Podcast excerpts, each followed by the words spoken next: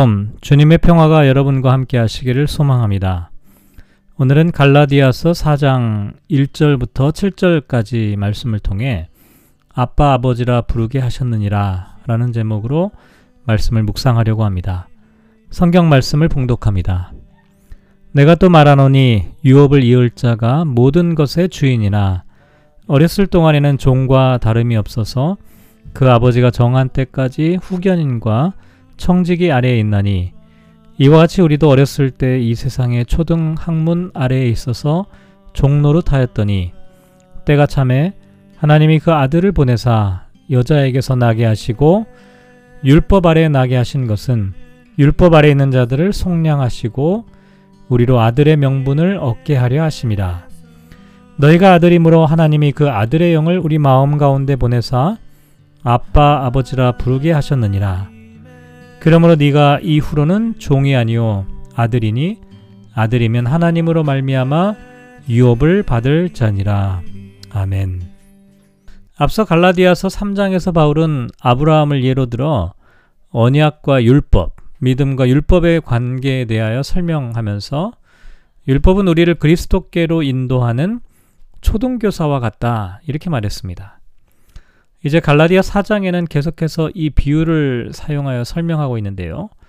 다시 말해서 바울은 율법 아래에 있던 사람이 믿음으로 의롭게 되는 변화를 초등교사의 보호를 받던 아이가 이제 성장하여서 스스로 선택권과 자유를 가지는 사람이 되는 것에 비유하고 있습니다.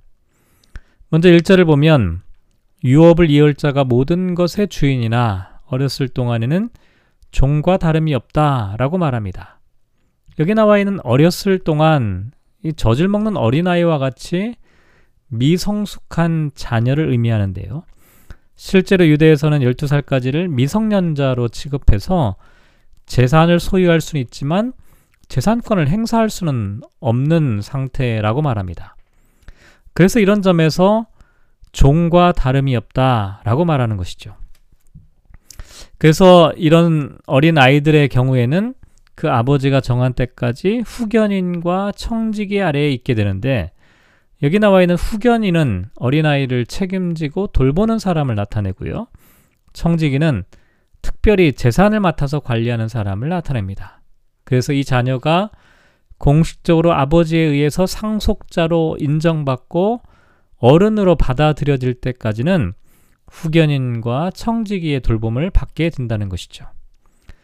마찬가지로 3절을 보면 우리도 어렸을 때 이 세상의 초등 학문 아래에 있어서 종로를 타했다라고 말합니다.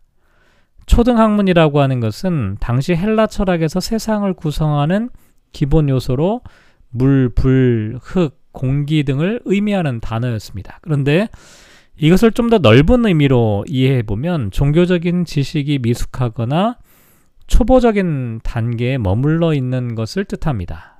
그래서 바울은 유대인의 율법주의가 기독교 신앙의 진리에 비춰볼 때 초등학문에 불과하다. 미숙하고 초보적인 단계에 불과하다라고 말하는 것이죠.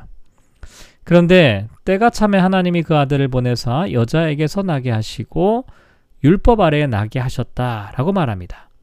때가 참에라고 하는 것은 2절에서 아버지가 정한 때라는 표현과 같은 의미를 갖고 있습니다.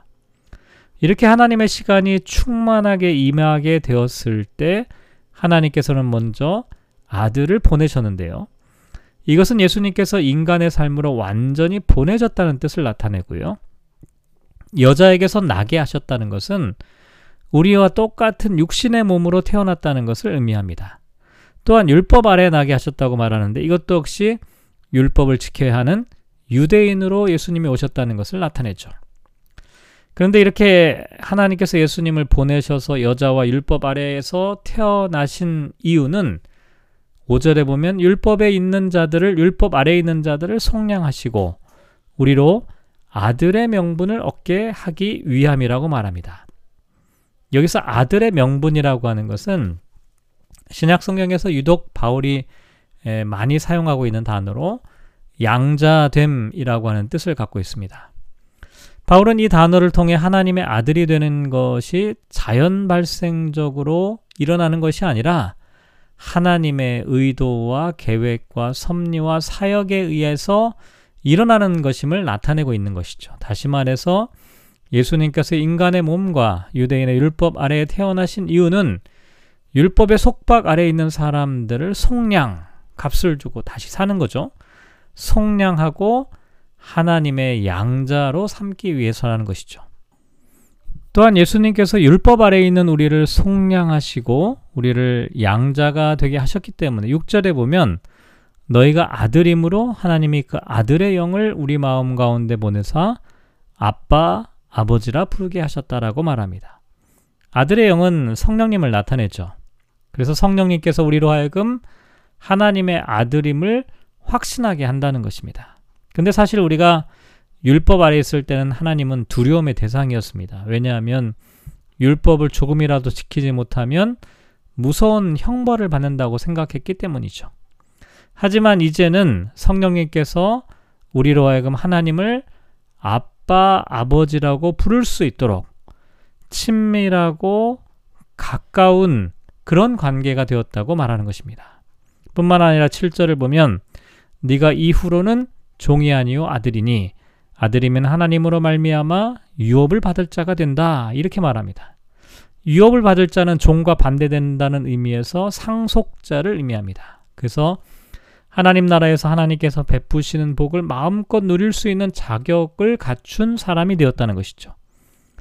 근데 바울이 이와 같은 말을 하는 이유는 갈라디아 교회 성도들이 아들의 지위와 권리를 포기하고 다시금 종의 신분과 상태로 돌아가고 있기 때문이었습니다.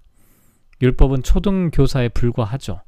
비록 그 선생님을 통해 지식을 전수받고 있긴 하지만 아들이 성장해서 상속자의 권리를 행사할 수 있게 되면 더 이상 초등교사의 권위 아래에 있는 것이 아니라 오히려 초등교사도 한 사람의 노예인데요. 이 노예를 자기 마음대로 다스릴 수 있는 권위를 갖게 됩니다. 그래서 이제 하나님의 아들로서 하나님을 아빠라고 부를 수 있게 되었고 하나님께서 약속하신 유산을 물려받게 되는 것이죠.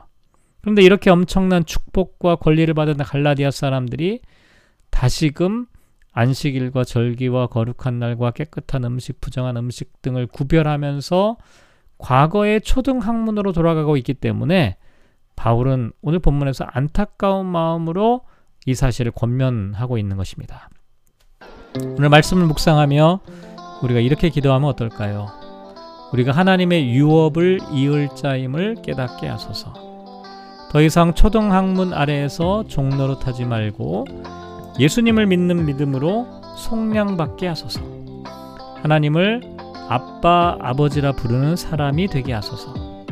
종이 아니라 하나님의 자녀로 살아가게 하소서. 사랑하는 성도 여러분, 오늘 하루 말씀을 묵상하며 살아갑니다. 하나님은 우리를 구원하시고 자녀 삼아 주셨습니다. 아빠, 아버지라 부르게 하여 주셨습니다. 우리가 다시금 과거로 돌아가지 않도록 이 사실을 성령님께서 우리에게 증언하고 계시는데 우리가 이 말씀을 듣고 우리가 하나님 앞에서 믿음으로 자유를 누릴 수 있는 그런 삶을 살아가시기를 주님의 이름으로 축복합니다.